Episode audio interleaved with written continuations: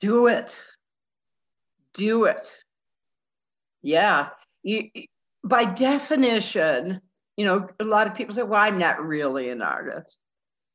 By definition, is an, an artist is someone who makes art. It doesn't have to be competitive. It doesn't have to be good, even. It's just, just do it. And the more you do it, the better you get. You know, that's like I've taught life drawing, which is my favorite class to teach for over 25 years. And it's a very hard class to teach. You know, so you teach people to draw the nude figure. And the nude figure, I love get, working with my models and getting them into all kinds of interesting, emotionally based shapes. And um, so you're not just drawing a stick, you know, you're not just not drawing a, um, a mug shot or a straight up forward shot on the figure. So you have to train your eye to see. And the first thing you have to do is get rid of all your doubt, all your self doubt and your self consciousness. And I can't do this. And what is everybody in the class going to think of this? Because that's all in the way of you seeing. And so you have to train your eye to see and let that that image come out of your hand.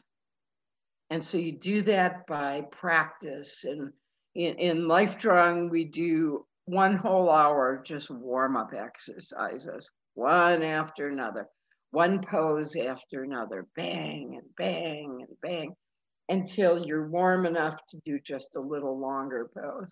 And then at the last one is a nice long hour long pose. But uh, and it's three hour class. And um, it's just really, really important that you get rid of your self doubt as a young artist and just do it. You will have successes.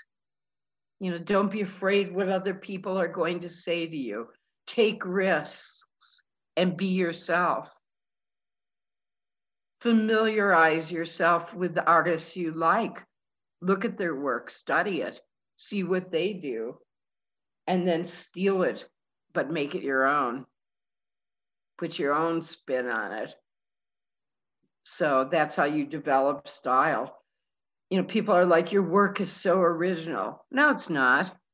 It's a combination of Van Gogh and Degas and a million other um, artists that I admire. It's a piece of this and a piece of that.